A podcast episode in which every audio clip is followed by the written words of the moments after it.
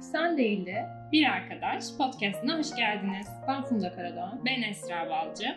Bugün bitiremediklerimiz üzerine konuşmaya karar verdik. Her zamankinden farklı olarak e, bugün bir tanım yaparak başlamayacağız. Bir soruyla başlamak istiyoruz. Dolapta yıllardır bekleyen ama giymediğimiz kıyafetlerimiz, ücretini peşin ödediğimiz için devam etmek zorunda hissettiğimiz kurslar, büyük sıkıntı yaratan, yolunda gitmeyen ilişkiyi devam ettirmemiz üzerine konuşacağız. Bunları neden yapıyoruz? Neden bitiremiyoruz? Ve neden devam etmek zorunda hissediyoruz Funda?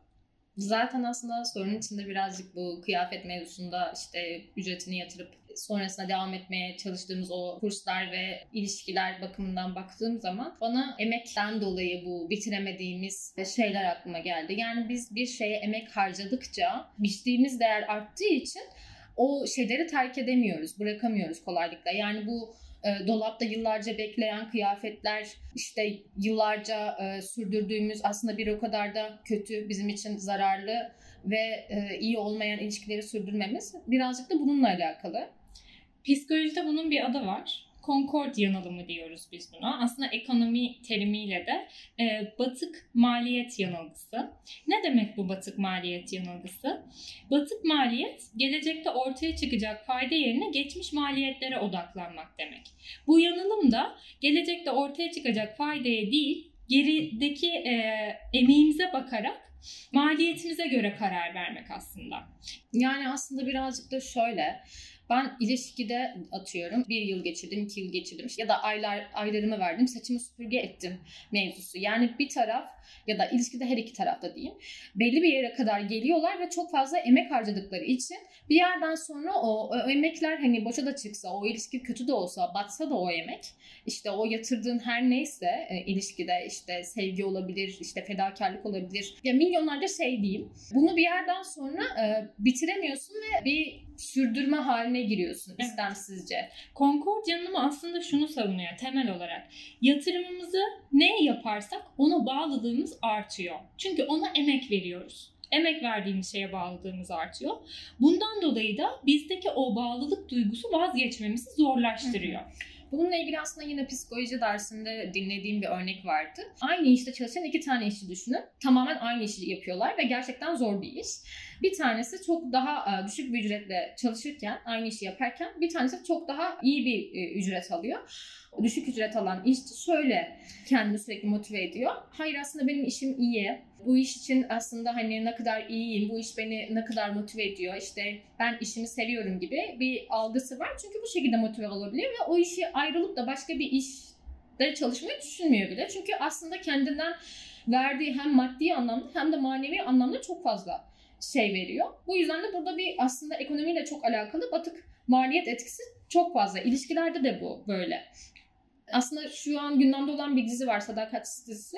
Seninle de konuşmuştuk. Orada bir aldatma mevzusu var ve yine aynı şekilde aldatılan başka bir kadın gündeme geldi galiba bu. Ben de çok izlemiyorum ama sadece orasına denk geldim bu bölümde. Ve kadın aldatılmasına rağmen şöyle söylüyor.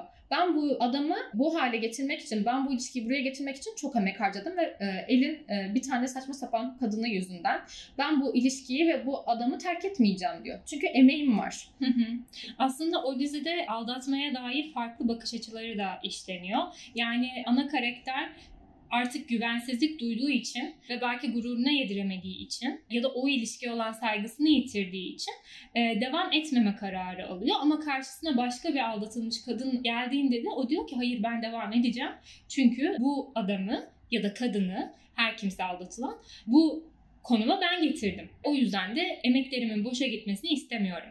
Bu emek mevzusu var ama bunun yanında ödediğimiz bedellerin de boşa gitmesini istemiyoruz. Yani belki biz bir şeylerden vazgeçtik. Bunlar da emek aslında baktığın zaman neyden vazgeçtiysen o ilişki için. Mesela şey var ya ilişkilerde çok farklı bir hayatın olacak diyelim. Evleniyorsun ve bir şekilde başka aslında kurabileceğin daha farklı, daha güzel, bireysel ve de çok iyi iş imkanları ya da işte farklı bir yerde farklı bir hayat diyeyim. İşte evlenip bu hayattan vazgeçiyorsun.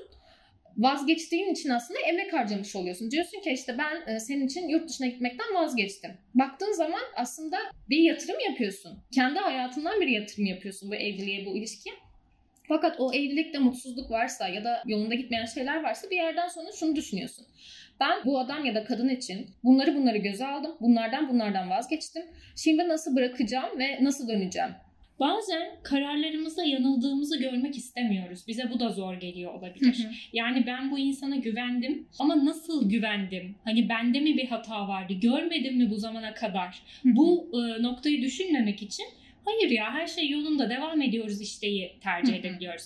Ya da zamanımızı boşa harcadığımızı düşünmek istemiyoruz. Belki bir ilişkiye e, yıllar verdik. Bu arada bu sadece ikili ilişki olmak yani romantik ilişki olmak zorunda değil. İş ilişkisi de olabilir. Bir şirkette olabilir. e, yıllarını harcamışsındır. Bir arkadaşın çocukluk arkadaşındır. E, ona harcadığın Mesela benim zaman öyle bir arkadaşım var. da boşa evet. gitmek, e, zamanı da boşa harcamak istemiyor olabilirsin. Hı hı. Ya aslında o arkadaşımın şöyle çok uzun yıllardır arkadaşlıkları var ama gerçekten şu an yetişkinlik dönemiyle o çocukluktaki arkadaşlık çok farklı olmaya başladı ama arkadaşımda şunu duyuyorum. Evet çok kötü şeyler yaşıyorum. Belki benim zoruma giden çok fazla şey var. İşte konuşmama rağmen bir şeyler değişmiyor ama yine de bitiremiyorum diyor. Yani ben bir şekilde bu ilişkiyi hani sürdürüyorum bu arkadaşlık ilişkisini. Bir yerden sonra ama o ilişkide hani bir yerden sonra o tat kalmıyor gerçekten ve bitmesi için karşılıklı belki hani artık sağlıklı olacak. Ya galiba hepsinde emek var ama e, dediğin gibi sonrasındaki olan şeylerden de biz biraz korkuyoruz. Mesela ayrıldıktan sonra ya da o ilişkiyi bitirdikten sonra ne çıkacak, neyle karşılaşacaksın biraz da bunlardan da kaçıyor olabiliriz. Aslında sonrasında çekeceğini düşündüğün acıdan kaçıyorsun bir anlamda.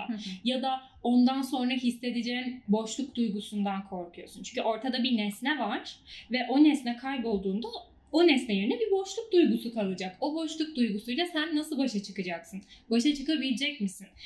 Bir de mesela bazı ilişkilerde özellikle uzun ilişkilerde e, kişilerin yavaş yavaş arkadaş çevresi de aynılaşmaya başlıyor. Görüştüğü insanlar aynılaşıyor ya da bazen gerçekten o kadar fazla şey paylaşıyorsun ki çevrende bir tek o insan kalmış oluyor.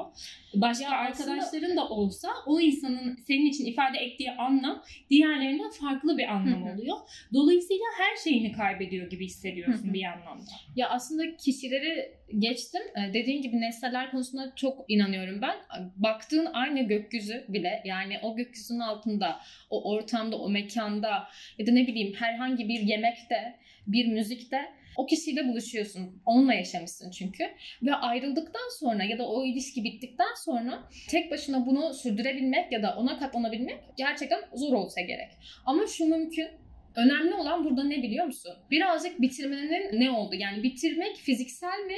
Fiziksel bir ayrılık mı, bitirme mi var? Yoksa zihinde mi bir bitirmek var? Zaman zaman hani ilişkilerde o ilişkin içinde zihinden bitirmiş oluyorsun. Dolayısıyla fiziki aslında olması gerektiği için fiziksel bir ayrılık oluyor bir yerden sonra. Bu kolay olan. Ama bir de fiziksel bitirmenin sonrasında zihinsel bitirme mevzusu var. Bizim aslında korktuğumuz mevzu burası. Çünkü sen fiziksel bitirmiş olabilirsin ya da e, ilk ilişki hani bitmiş olabilir bir şekilde. Sonrasında zihnen bitirmediysen o izleri taşıyorsun. Yani bu ortak arkadaşlardır, aynı gökyüzüdür, aynı işte müziktir, yediğin yemektir, gittiğin mekandır. Bunları bitirmek uzun zaman alıyor ve sana o kişiyi hatırlattığı ya da o ilişkiye dair izler taşıdığı için acı veriyor. Zihnen bitirememe mevzusuyla alakalı şöyle bir şey söyleyeceğim. Bitirememe ile ilgili izlediğim videolardan birinde şöyle bir yoruma rast geldim. Bitiremiyorum çünkü ona artık bitti sen yoluna ben yoluma dediğimde hayatına başkalarını alırsa hala onu sevip kıskanmaktan çok korkuyorum. Ya da işte birbirimize öyle muhtaç olmuşuz ki ne onun ne benim çevremde bizden başka kimsemiz yok. Sanki onunla bitirince kimsesiz kalacakmışım da dayanamayıp geri dönecekmiş gibi hissediyorum. Yani burada aslında zihnen bir bitirme yok. Burada eyleme geçeyim mi geçmeyeyim mi gibi bir kararsızlık var ama zihninde bitiremeyeceği, bitiremediği için korkuyor. Ben de bu noktada şöyle bir şey söylemek istiyorum. O hani bitirememekten sonra o korkularımız var ya aslında korku değil kaygı çünkü geleceğe dair olmayan bir şey üzerine korkuyoruz, kaygılanıyoruz. Orada o o anki insanın, ya o anki Funda'nın, o anki Esra'nın sorunu. O şu an senin sorunun değil. Senin karar vermen gereken şey şu an bu ilişkinin bitip bitmemesi. Bir de ben şuna inanıyorum. Ya biz aldığım süpervizyonlar sonucunda biz bunu çok konuşurduk. Hocam şunu söylerdi.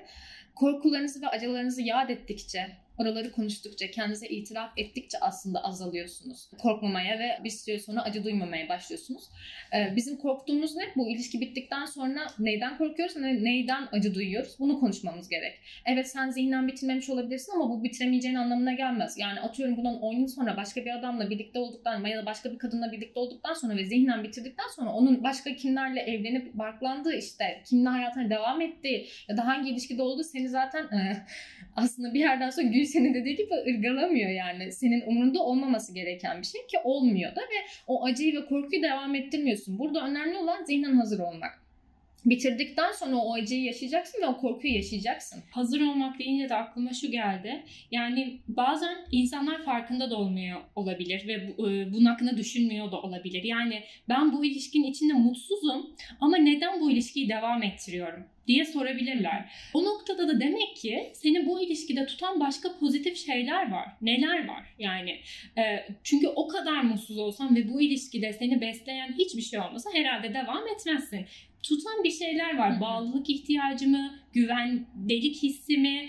e, tanıdıklık hissi mi, verdiğin emek mi bunun ne olduğunu anlamak zorundasın. Ve bu neyse her neyse o şeyi başka bir yerden alabilir misin bu ilişki bittiğinde buna bakmalısın. Bir yerden sonra bu olumlu söylediğim bitirmeme mevzularından, e, sebeplerinden ziyade şöyle bir şey de var. Günümüz ilişkilerinde aslında e, ilişkiyi yüzden bitiremeyen yani evliliği bitiremeyen e, çok fazla e, aileler var. İşte çocuklar için evliliğimize devam ediyoruz, bitiremiyoruz gibi bir durum var. Bu ne kadar sağlıklı ve burada kimin ihtiyacı aslında önemli olan? Sen çocukların adına karar veriyorsun.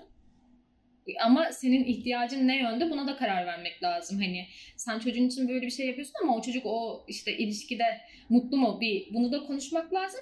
Bir de acaba sen mi e, bu kılıfı uydurdun? Buna da bakmak lazım. Hı hı. Bizim ülkemizde de çok var ama zaten e, araştırmalarda e, boşanıp boşanmamaktan ziyade mutlu evlilik ya sahip ailelerin çocuklarının mutluluk düzeyinin ve doyumunun daha yüksek olduğu gözlenmiş.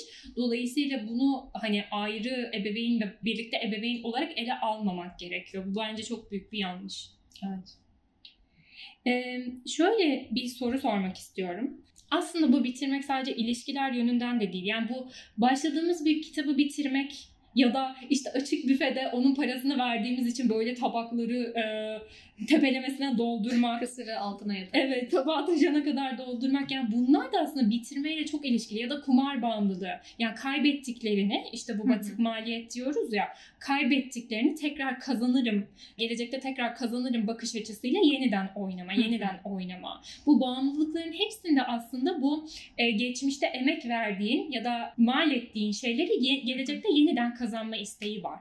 Ee, geçmişte okuldayken hep bu kumar bağımlılığı üzerine konuşuyorduk. Burada önemli olan aslında çok fazla kaybettiğin şey var. Bir orada yatırım var. Ama ondan ziyade eğer kazanır mıyım algısı da var. Hani bir kez kazanacağına olan inancın yüksekse sen o kumardan vazgeçme, o kumar ilişkisini bitirme duruma birazcık daha zorlaşıyor. Yani aslında orada ödül de var. O zaman şey diyebilir miyiz? Bu ilişkiden vazgeçme noktasını aslında bu ilişkiyi sürdürebileceğimize dair inancımızı tamamen kaybettiğimiz noktada ilişkiyi bitiriyoruz biz. Yani aslında biz inancımızı kaybettiğimizde vazgeçiyoruz. Heyecanını kaybetmişsin Yok inancını kaybetmişsin Doya doya sarmamışım Bize çok günah etmişsin Evet. O zaman burada şeyi soralım. E, bu bir batık maliyet yanılgısı mı yani Concord yanılımı mı değil mi bunu nasıl anlarız? Yani emek verdiğimiz için mi o ilişkide kalıyoruz mutsuzluğumuza rağmen? Bunu nasıl anlarız diyorsanız e, kendinize şunu sormanız lazım. Bu kadar emek vermemiş olsaydınız da şu durumdan kurtulmak için çaba gösterir miydiniz? Cevap evetse bu bir Concord yanılımı. Yani bu ilişkide emek verdiğiniz için buradasınız. O zaman işte bitirmeyi düşünebilirsiniz. Mesela benim şey var, e, mesela buna örnek verebileceğim. Yüksek lisansla ilişkili işte çalışıp çalışıp aslında bir türlü baktığın zaman aslında ben yıl olarak emek veriyorum buraya ama bir yerden sonra hani vazgeçemeyecek ve bağımlı hale gelecek bir şeye düştüm. Bana ne kadar zarar verse de ruhsal açıdan istediğim yere girmek açısından. Ee, hala şey olarak görebiliyorsun mesela beni. Şunu derken buluyorum ben de kendimi. Bu kadar emek verdim E, belki yıllarımı verdim. Hem ruhsal hem fiziksel belki maddi manevi. E, bir yerden sonra da e, o sonuçlanana kadar devam edeceğim gibi bir algım var. Ama şey demiyorum mesela hiç. Bu bana çok zarar verdi. Ne kadar emek de versem hayır ben bundan vazgeçiyorum dediğim hiç olmadı. Gerçekten istiyor musun bunu sorgulamıyorsun evet. mesela. Ve hatta şunu konuşuyoruz şu son zamanlarda. Acaba ben bu istediğim okul için ben gerçekten bunu mu istiyorum yoksa emek verdiğim için ya da bana bu işte bu beklenti yüklendiği için mi ben bunu istiyorum diyorum mesela. Evet. Bunu sorgulamamız lazım ve bence şunu farkında olmamız lazım. Ee, aslında harcanan şeyler yani emek verdiğimiz şeyler harcanmış. Bu bir geçmiş zaman harcanmış ve bitmiş. Bu gelecekteki sonucu etkileyemez. Evet. Bu, bu artık geçmiş zaman. Gelecekteki sonuç gelecek. Gelecek için senin başka başka şeyler yapman gerekiyor. Dolayısıyla ah ben çok emek verdim, işte emeğimin karşılığını almak zorundayım gibi düşüncelerdense bence geleceğe yatırım yapmak ve güzel gelecek inşa etmek hı hı. bundan daha önemli olmalı. Verdiğin emekten daha önemli olmalı. Çünkü o verdiğin emeğin de sana kattığı illaki bir şeyler vardır. Evet bu şey dedin ya hatta ben tekrar oraya döneceğim belki ama şu an aklıma bir şey geldi. Hani o kadar e, ilişkimiz ortak ki o kadar yıllar birlikte geçirdik ve fazla emek harcadık ki artık arkadaşlarımız bile ortak demiş de birisi. Onun üzerine şöyle bir yorum yapacağım. Şu da mümkün yani o ilişkiyi bitirdikten sonra sana yeni bir ortam yarat falan gibi demek e, de değil bu. Sen yine aynı kişilerle, yine ortak arkadaşlarla devam edip ama zihnen o kişiyle bu ilişkinin bittiğini kabul edip ona dair acıların ve korkuların yaşandıktan sonra o kişilerle ve o ortamda onsuz da devam edebilirsin. yani e, kişiler ortak, kişiler aynı ama sen e, farklı bir ilişki örüntüsüyle veya farklı bir e, zihniyetle devam edebilirsin yani bu olası bir şey. Bir de her yerde e, yeniden başlamak çok mümkün. Bu eğitim hayatında da yani çok istediğiniz bir meslek vardır ama okuyamamışsınızdır. Ben her zaman şunu savunurum. Yani bir tane hayatımız var ve hayalimizdeki mesleği e, yapmak için bir tane şansımız var. Evet. Dolayısıyla bunu kullanmalıyız. Her aşamada, insanın hayatının her aşamasında yeniden başlangıçlar mümkün. Bence hiçbir şey geri döndürülemez ya da yeni başlanamaz olarak olarak görmememiz lazım. Senin aslında yaşamak istediğin başka bir şey ve bunu yapabilirsin. Dolayısıyla birazcık da risk almak belki. Bu bitirme konusunda o da olabilir. Yani senin o atamadığın eşya her neyse risk almak önemli. Sen onu e, e, attıktan sonra belki çok kötü hissedeceksin.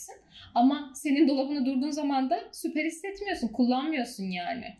Ee, bir de benim çok sevdiğim bir söz vardır. Bunu lisansta bir hocamdan duymuştum ve unutamıyorum. O zamandan beri ne zaman böyle çıkmazda hissetsem ve çok kötü hissetsem bana her zaman çok iyi gelir. Hiçbir şey korkusundan büyük değildir demişti hocam bir derste. Gerçekten öyle. Yani o e, korku bitirince karşılaşabileceğini öngördüğün o boşluk hissi e, hiçbir zaman hayalindeki gibi olmayacak. Hiçbir zaman bir ilişkiyi bitirmek senin korkundaki kadar seni yaralamayacak. E, o yüzden belki biraz cesaret gerekiyor. Sonra bir yerden sonra hani şeyi fark ediyorsun. O ayrı, ben ayrıyım. O nesne ayrı, ben as- ayrıyım. Aslında bu ayrışmayı getiriyor. Bir de Funda baktığında biz aslında hiçbir şeyle doğmuyoruz. Evet. Biz aslında yalnız doğuyoruz, e, yalnız doğuyoruz ve koca bir boşluklar. Bizim ne işimiz var, ne eşimiz var, ne hayatımız var. Evet bir ailemiz var eğer şanslıysak doğduğumuzda. Ama ee, yani hiçbir şey e, olmuyor ve biz o ilişkiyi şekillendiriyoruz biraz. Evet. Dolayısıyla bir şeyi kaybettikten sonra da yeniden şekillendirmek her şekilde mümkün. Bence bunu da hatırlayarak bitirelim bu podcast'te. Korkularımızla yüzleşebilmeyi, kendimize bakabilmeyi ve cesaretlenebilmeyi ama tabii ki de şunu da ekleyelim. Her şekilde bir şeyleri bitirmek için de ona hazır olmamız gerekiyor. Eğer o ilişkide her şeye rağmen devam ediyorsak bunun da bir sebebi var ve hazır olmayan e, hazır olmadan bir şeyi bitirmek de yararlı değil. Ee, bunun da farkında olalım isterim. Bugün birazcık da bitmeyen şeyler üzerine konuştuk. Eğer siz de bitiremiyorsanız ve bitiremediğiniz şeyler varsa ya da buna dair düşünceleriniz, anılarınız bize mesaj yoluyla ya da e-posta yoluyla ulaşabilirsiniz. Sen de gel de bir arkadaş gmail.com ya da sen de bir arkadaş Instagram adresine ulaşabilirsiniz. Teşekkür ederiz. Teşekkür ederiz. Hoşçakalın.